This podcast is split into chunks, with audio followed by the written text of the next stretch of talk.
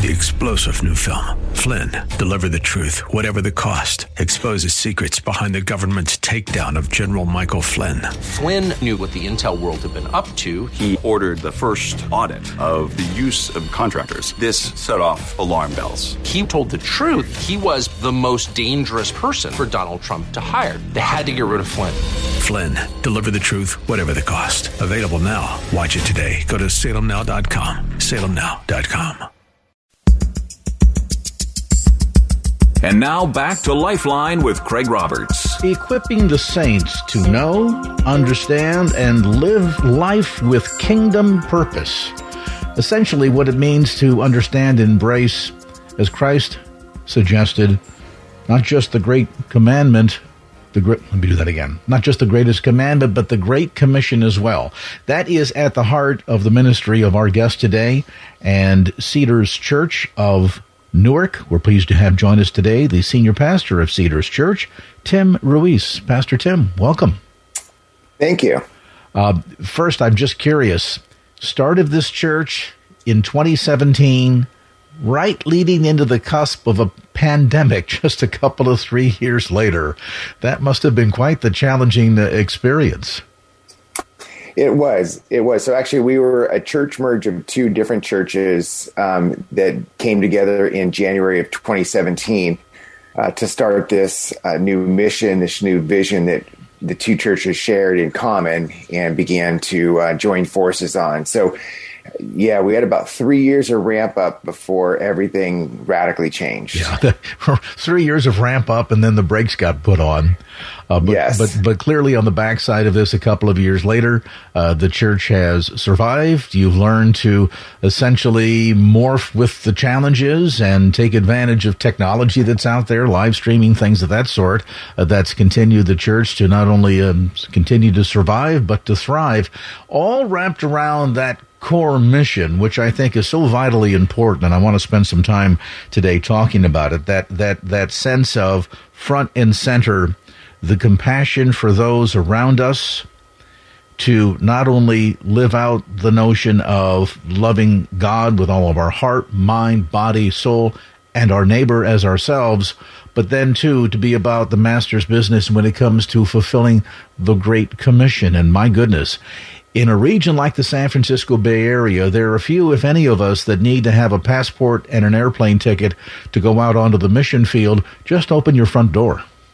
That is correct. And actually, in the Newark, Fremont area, I think we have even a bigger mix. I know in Fremont, which is the neighboring city for us, outside of, I believe, Afghanistan, is the largest Afghan population. So we have a tremendous influx of people from Afghan and all around the world. But it is a unique mix, especially in that part of the Bay Area.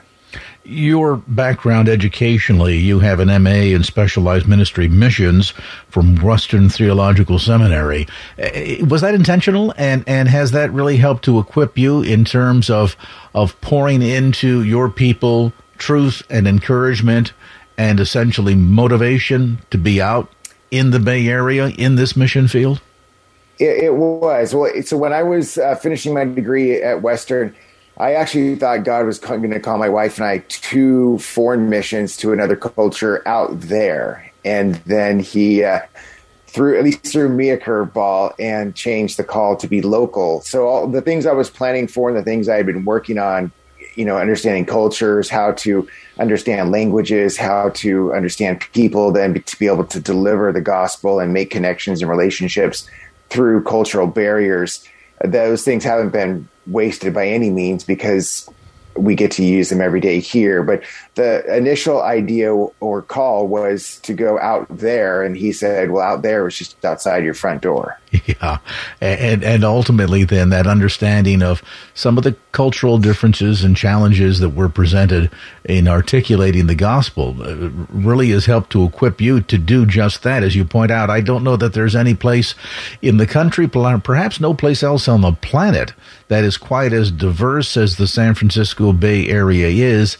And I guess that's a two-edged sword, isn't it? In one respect, it makes outreach a bit more challenging, But in another respect, it gives us the capacity, as we are able to touch the lives of people that live here, with friends and family that live abroad and other places, people that travel here for business or for vacation, to really kind of prepare even for ourselves our own sense of equipping little tiny missionaries that can be reached for Christ here and then go home, wherever home might be, to impact that part of the region, that part of the world for Christ. Correct. And we know that even in the Bay Area, it seems that, people come and go so frequently. Sometimes we may only have people for about 2 or 3 years to build into and establish relationships with before they're on to the next thing, which often means moving back out of the area, or like you said, going back home. Maybe they're in the Bay Area for schooling at some of the universities we have here and such. So it is a brief opportunity in some regards for that segment of the population to equip them, to love them, to give them the gospel message, and trust that their next step along the way is going to continue that. In some ways, it's no different than raising a child. I mean, they live with you for a period of time. You train up that child. You teach them the word. You educate them. You essentially prepare them for life. They leave the nest. They go to build a life of their own. And the sense of the sacrality of life in the San Francisco Bay Area. I think the most recent study shows on average something like 5-year average of home ownership before somebody moves on, generally an opportunity somewhere else. And so they're here for a season and gone again. But wow, what an amazing opportunity for the church here in the Bay Area to get a chance to reach out and to touch so many lives with hope and the good news of the gospel. True. And, just hearing you say those statistics is funny. I guess I bucked the trend, or I probably, like in school, I lowered the curve. But so we've been in our house for 27 years, and then before that, before I got married, I was in the house of my parents since 68 to 92, whatever math that is. So my roots are in the Bay Area, born and raised, mostly the South Bay, and so. But I have seen the trends very different from what I grew up in, from what I experienced. And so it is a bit of a challenge, but I like to always mention to our congregation and keep before them. They always use the metaphor of a coin. So one coin can say, oh, it's tough because, we start to get to know them and then they leave, whatever that means.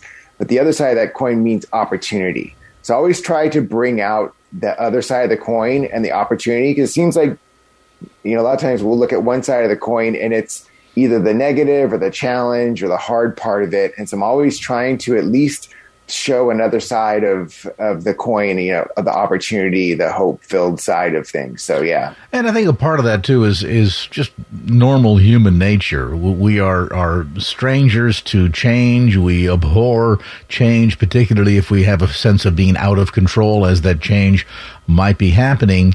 And yet, in an area like the San Francisco Bay region, and perhaps arguably even our own country, in the last several years has seen enormous change, some of it good, a lot of it not so good. And yet here we are, nevertheless, as the church, empowered and challenged to nevertheless stand and deliver the good news of the gospel of Jesus Christ. And I'm curious, from your perspective, Pastor Ruiz, looking back on the totality of your time living here in the San Francisco Bay Area as a Bay Area native, and as you look at some of these challenges, what for you as a leader of the church, as a pastor of your congregation, what for you in your mind are some of the biggest challenges that we as the church, little c and large C, need to overcome? Yeah. So the first challenge that comes to my mind is the challenge of influence. And I don't think this is anything new to us or specific to us, but in our region, when it comes to the church is meant to be the influence for the kingdom where it is.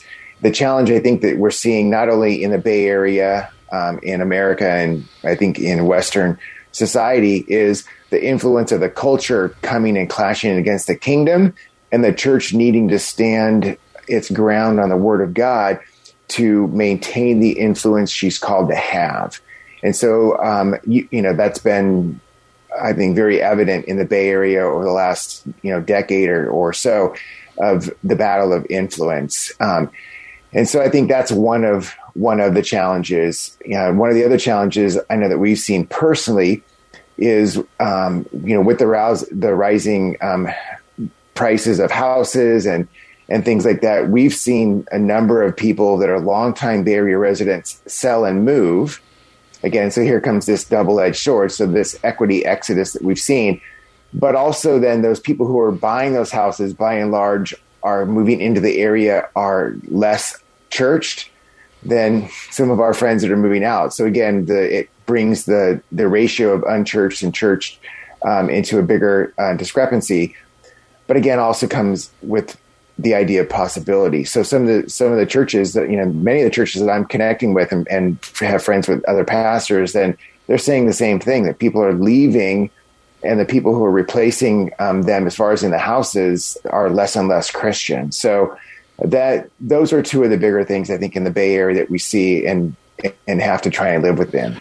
Our guest today is Pastor Tim Ruiz, Senior Pastor of Cedars Church of Newark. We'll take a brief time out, return to more of our conversation in just a moment. And now back to Lifeline with Craig Roberts.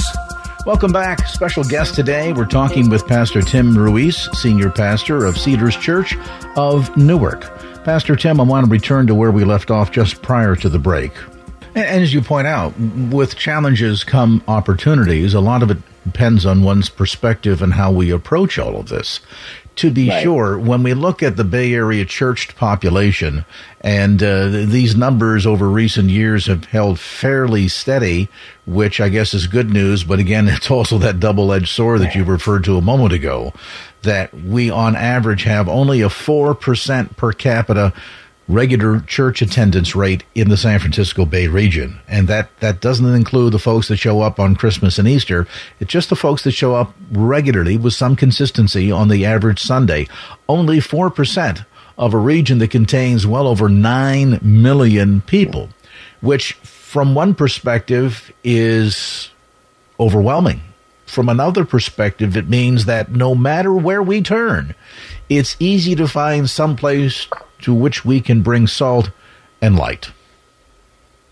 Correct. And I actually used those similar statistics this year. Back in January, in our vision talk that we do at the beginning each year in our congregational meeting, that same idea. Every year we have a conference that we put on internally called an equipping conference. And last year in November, we did so, and the theme was living sent. So this idea of living missionally, kingdom-minded, runs through who I am and how I lead. But equipping our saints to love where they live and live sent. And so God's called us here on purpose, and while we're here, we have a job to do. And so that idea of being a witness. And so wherever we go, we are called to be a witness. We're called to shine a light, and I guess the greater the darkness, to use that metaphor, then every person that steps into it as a believer is that much more of a light, should be outstanding in one regard.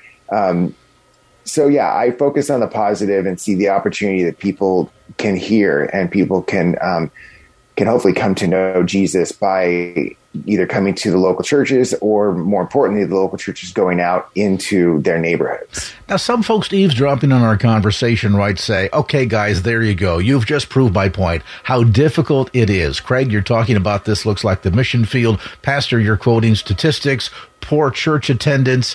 This is a huge challenge. And so therefore, is it any wonder we're in the shape that we're in, because it's so incredibly difficult? But I have to wonder, is it really? I mean, in a sense, when we talk about sinners in need of a savior, no matter what your makeup, your family background, your language, the part of the world that you come from, we're all sinners in need of a savior.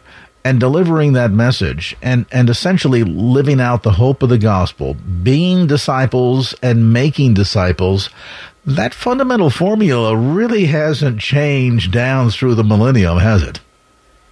No, not at all. In fact, a lot of our focus on Sunday this year has been kind of coming back to the basics of what you just said. And so I look at it, when Jesus was handing off the baton, there were 11 disciples. There was roughly, Acts tells us, I think it's 120 people that were all in. So that's a pretty small number for a pretty big region. So I see that as hope. It's the same Holy Spirit that filled them to be witnesses. It's the same Holy Spirit that's alive and active today to fill us. It's really the response of the church to say, here I am, send me.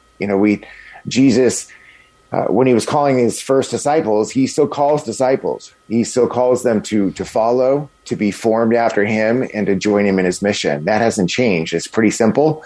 And so if we do that based on, like you said earlier, the love of God, the love of our neighbor, and the love of fellow Christians, let's continue to focus on that. Is it really then in that regard, Pastor Ruiz, a trust and a confidence thing? And I ask that question because think back to the 12 and the beginnings. Here we are more than 2,000 years after these events unfolded, and the impact of the gospel continues to this day. And yet you look at the original 12, one of which, by the way, ultimately betrayed him. Yes. A ragtag group that I would imagine the average pulpit committee would look at the resumes and say, no, denied, rejected. there are probably very few on that list that the average person would say, yeah, you look like a good candidate to be a disciple of Jesus and set the world on fire. But that said, when you recognize that 2 millennia later, this ragtag group with nothing more than what they knew of their time with Christ on earth and the empowerment of the Holy Spirit and the obedience to follow in setting forth, proclaiming the news and delivering the mandate has changed the world. And so I guess if those 12 disciples back then could bring us to where we are today, then maybe our understanding as to how all this operates and what the challenges are may simply be a lack of understanding or obedience on our own part. Do you think that's true? I do. Yeah, as you were saying that, so in the very early part of the church, as Acts chapter 2-4, when Peter and John heal the beggar, then they get in trouble for doing a good deed. But when they're standing before the Sanhedrin, right, before the ruling party of the Jews, one thing they noted is that these two had been with Jesus. They were average, ordinary men who had been with Jesus. And I love that verse because that's the category I put myself in. I'm not some great theologian. I'm just an average, ordinary guy that spends time with Jesus. And so I play that. I think I like to play that to my advantage. And then that's just part of the relational aspect of it. I spend time with Jesus, having spent all of my life with Jesus, except for a few years, and then taking that relationship style to my neighborhood to love my neighbor is key to who I am and who we are building ourselves at Cedars. And when you put it in those terms, Pastor, you not only simplify things, but you also remove a lot of the excuses. Let me give you an example. If somebody came to me and said, Craig, you know who Warren Buffett is? Oh, yeah, the big investor guy from Berkshire Hathaway, and he owns all these big companies across the globe, et cetera, et cetera. Well, tell me about Warren Buffett. What kind of a guy is he? What are his morals? What's he all about? I would have to say, I've never spent time with him. I know of him, but I don't know him personally, so I really can't share anything with you because I just don't know him. Our guest today is Pastor Tim Ruiz, Senior Pastor of Cedars Church of Newark. We'll take a brief time out, return to more of our conversation in just a moment. And now back to Lifeline with Craig Roberts. Welcome back. Special guest today, we're talking with Pastor Tim Ruiz, Senior Pastor of Cedars Church of Newark. Pastor Tim, I want to return to where we left off just prior to the break. Some folks that perhaps struggle with sharing their faith with others, maybe struggle because deep down there's a level in them that recognizes that they find it hard to talk about Jesus because it's somebody that they know of, but they don't know real well.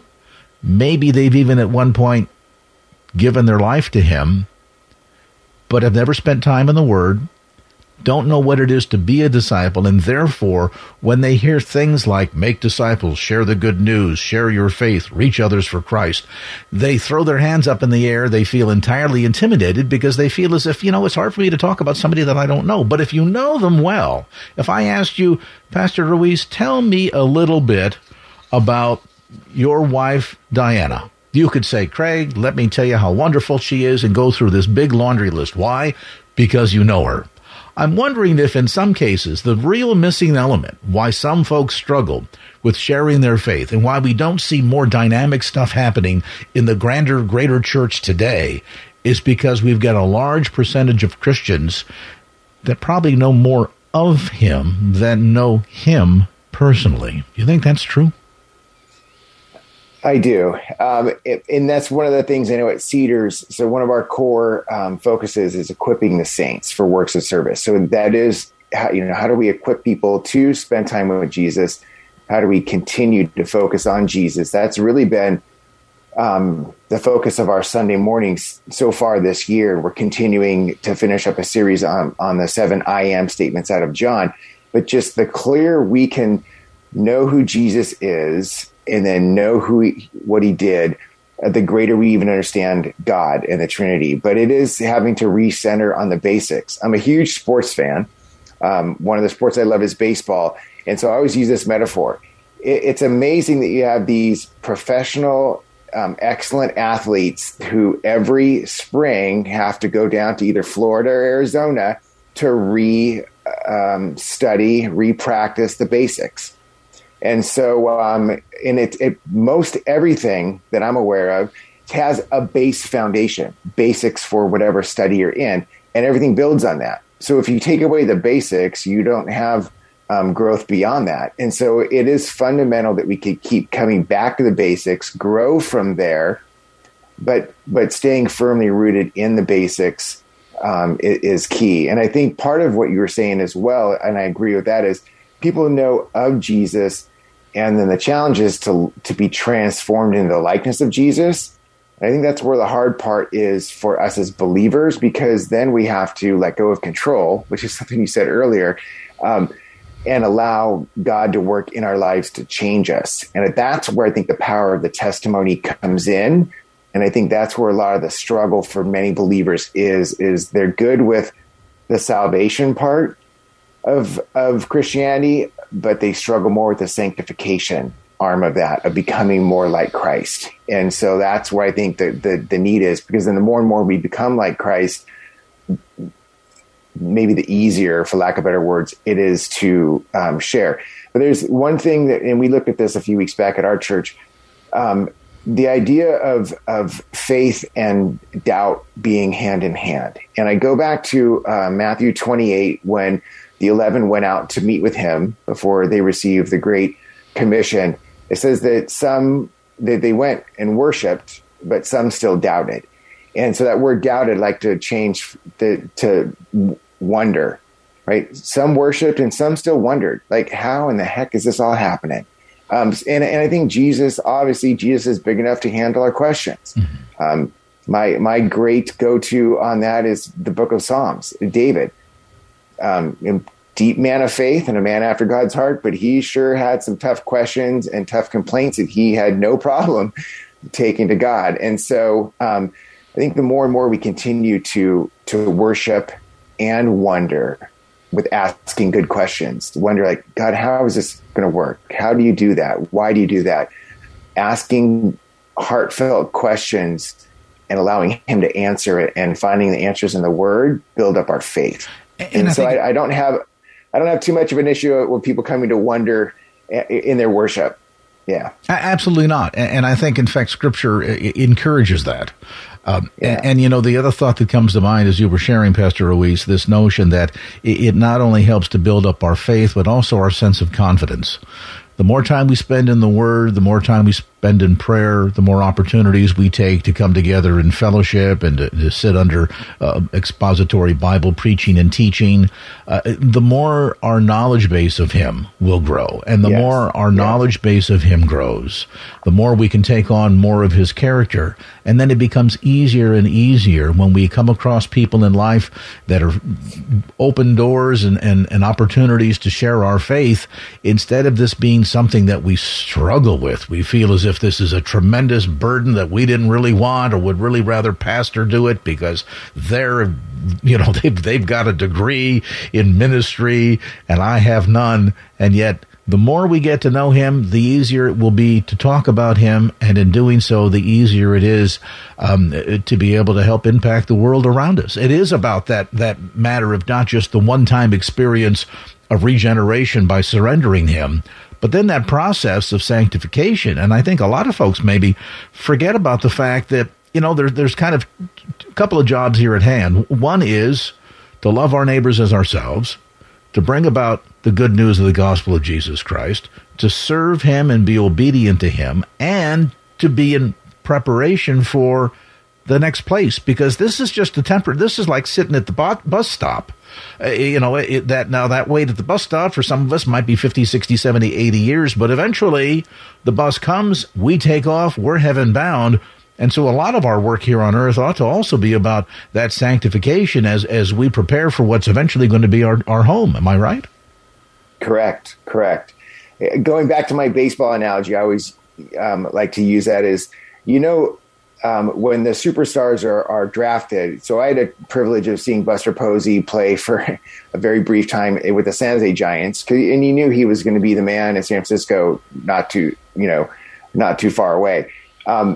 But again, this is our time in the minors, but we know that the major leagues are coming, but the minor leagues are important. So kind of your bus stop analogy is similar thing. So that's true. Our guest today is Pastor Tim Ruiz, Senior Pastor of Cedars Church of Newark. We'll take a brief time out, return to more of our conversation in just a moment. And now back to Lifeline with Craig Roberts. Welcome back. Special guest today, we're talking with Pastor Tim Ruiz, Senior Pastor of Cedars Church of Newark. Pastor Tim, I want to return to where we left off just prior to the break. There's been a rise, I think, in frustration in this country over the past many years of seeing what's going on, not only moral trends, but a lot of divisiveness amongst us. And as certain fractions of the church have sought to engage more, they've chosen almost an exclusive political path, perhaps out of the belief that if the church does something to bring more heat, we can effect greater change. And yet I would wonder, from a biblical perspective, much of we see going on, even with the recent mass killings that are racially motivated, to, my goodness, not even being able to go to church on a Sunday without worrying or wondering whether or not you might meet Jesus sooner than you thought because a gunman comes into the church. And so there's been sort of this steady march towards some in the church working to do more to bring heat, to try to affect change. And I'm wondering if it's heat that's going to affect the change, or if we look at these core issues and say, from a scriptural perspective, the way I read the Bible, without exception, every one of them goes back to sin nature and what happens when unregenerate people behave like that. And I'm wondering if maybe the shift, the focus, the call to action, so to speak, for the church today needs to maybe move less away from the notion of trying to bring the heat, and instead doing more to bring the salt and bring the light? Yeah, definitely. That's been our focus. We don't bring too much heat in that political perspective from our pulpit. In fact, I can't remember too many statements said from myself or the other pastors. But it comes back to being the salt and light, to being love, right? We shouldn't be surprised by what's going on around us because it's acting out its nature. The world is going to behave in the way of the world. And so and we know that in as time progresses, it's supposed to get worse. So there shouldn't be any surprise. Really, it comes back to, I think, even a topic we were talking earlier is making sure that we're prepared to stand our ground. And as we do that in love, and as we do that as salt and bring an opportunity for the gospel, then I think we stand out more, right? It says that that you shine like stars in a crooked and depraved generation that Paul wrote to the Philippians. And so that's a verse I quoted in a sermon the last couple of weeks, and that's true in the Bay Area. So as I told my congregation, did you know that you are outstanding? Stand out like stars in a crooked and depraved generation. And that comes back down to influence as well. I think if there's one area to hold our ground is still to biblical truths. And it seems like it's getting harder for some. It seems like it's getting harder for some churches. But I don't think that we've been released from that call. And that's a difficult thing to do. It is, but I think some of that also stems from an increased degree of biblical illiteracy, that people they remember certain passages. Somebody passes away, we quote, "Yea, though I walk through the valley of the shadow of death." We know certain scriptures, but the whole counsel of God, we've really not taken to heart. And, we're exhorted to study to show ourselves approved. And yet I think oftentimes we fail at that. And, you can't live the word unless you know the word. And knowing the word is not sufficient enough. You need to know the word and you need to live the word. And, to the notion of bringing salt and light, we go into a house at night. We come back after an evening out, and all the lights are off, and we open the front door to go into our house, and it's pitch black dark. And we say to ourselves, gee, it's awfully dark in here. What's the answer? Well, the answer is it needs more light. We don't necessarily make the argument that there's too much darkness. The real argument is there's not enough light. How do we change that? Right. We reach to the switch, we turn on some lights in the kitchen and the living room, and all of a sudden, bright light floods the room, and we no longer feel the impact or the fear of the darkness. So maybe the church also, as we have a sense of being overwhelmed, and I think at a level, Scripture talks about a time when men's hearts would fail within them for fear.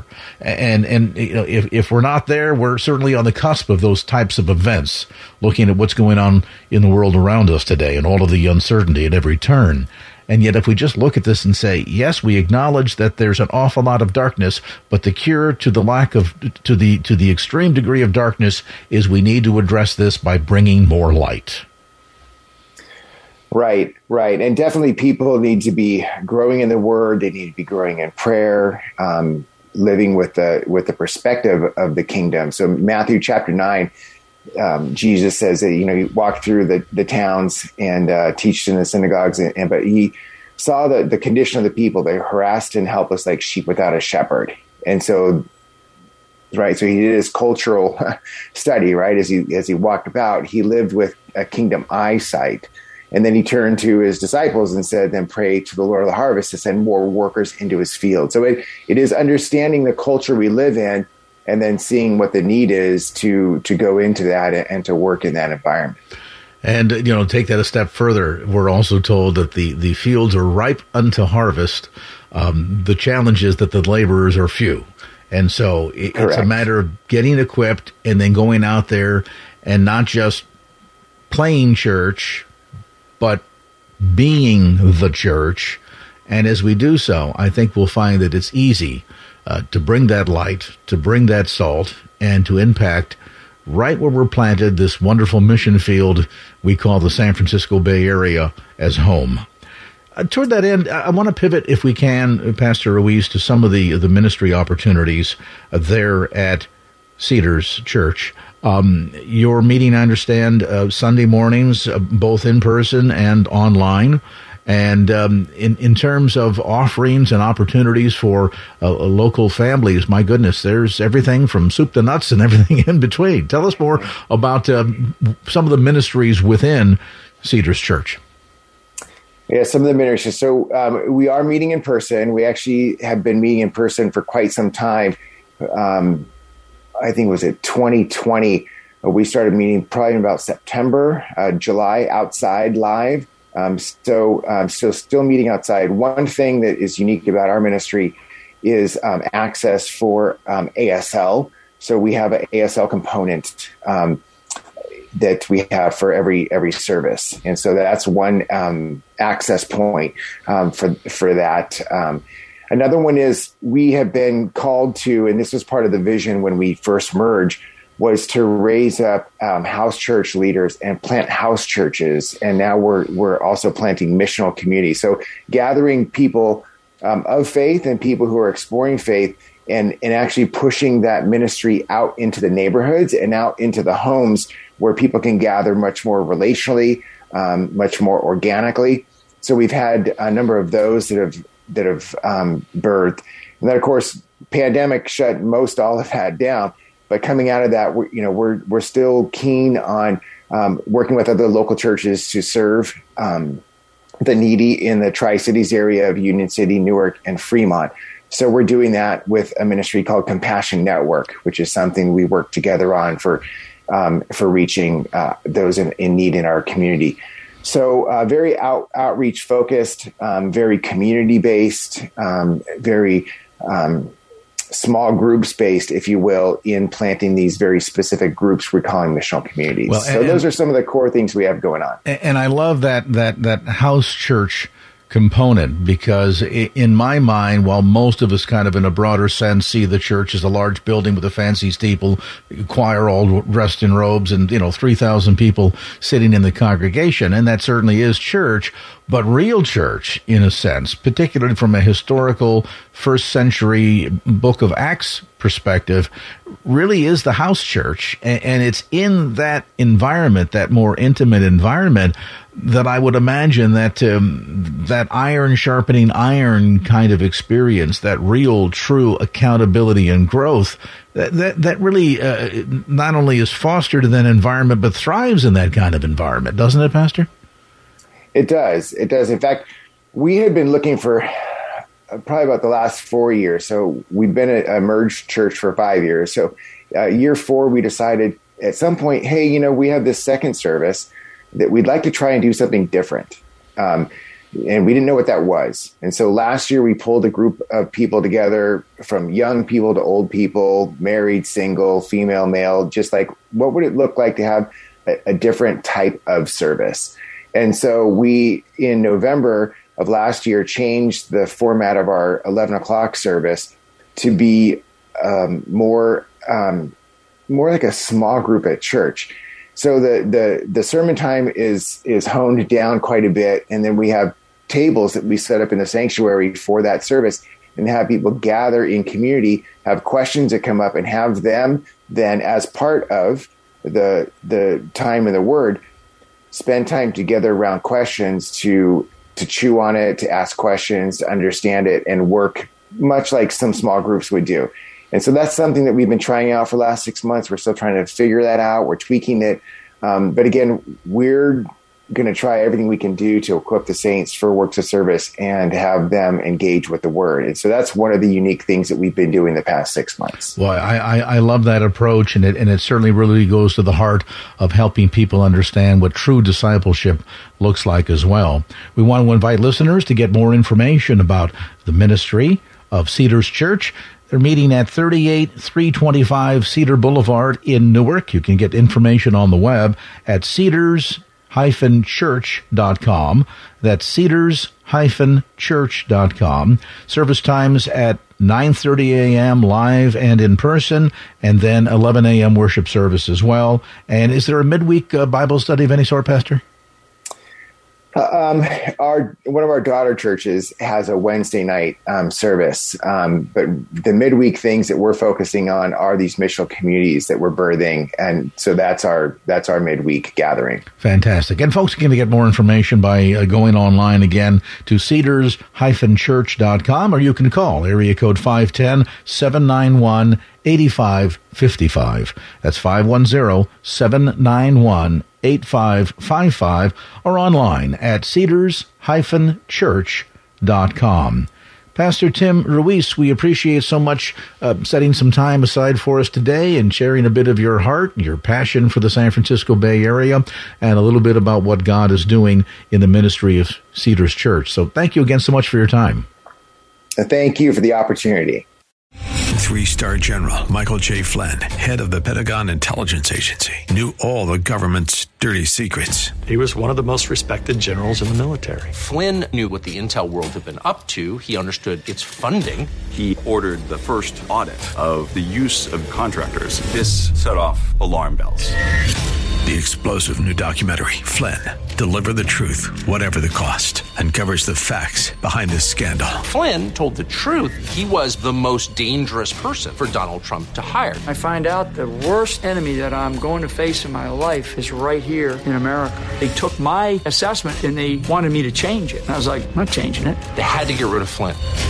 With in-depth interviews, archival footage, and never-before-seen personal records of the man behind the headlines. I just felt like I was drowning. Flynn, Deliver the Truth, Whatever the Cost. Available now. Watch it today. Go to SalemNow.com. SalemNow.com.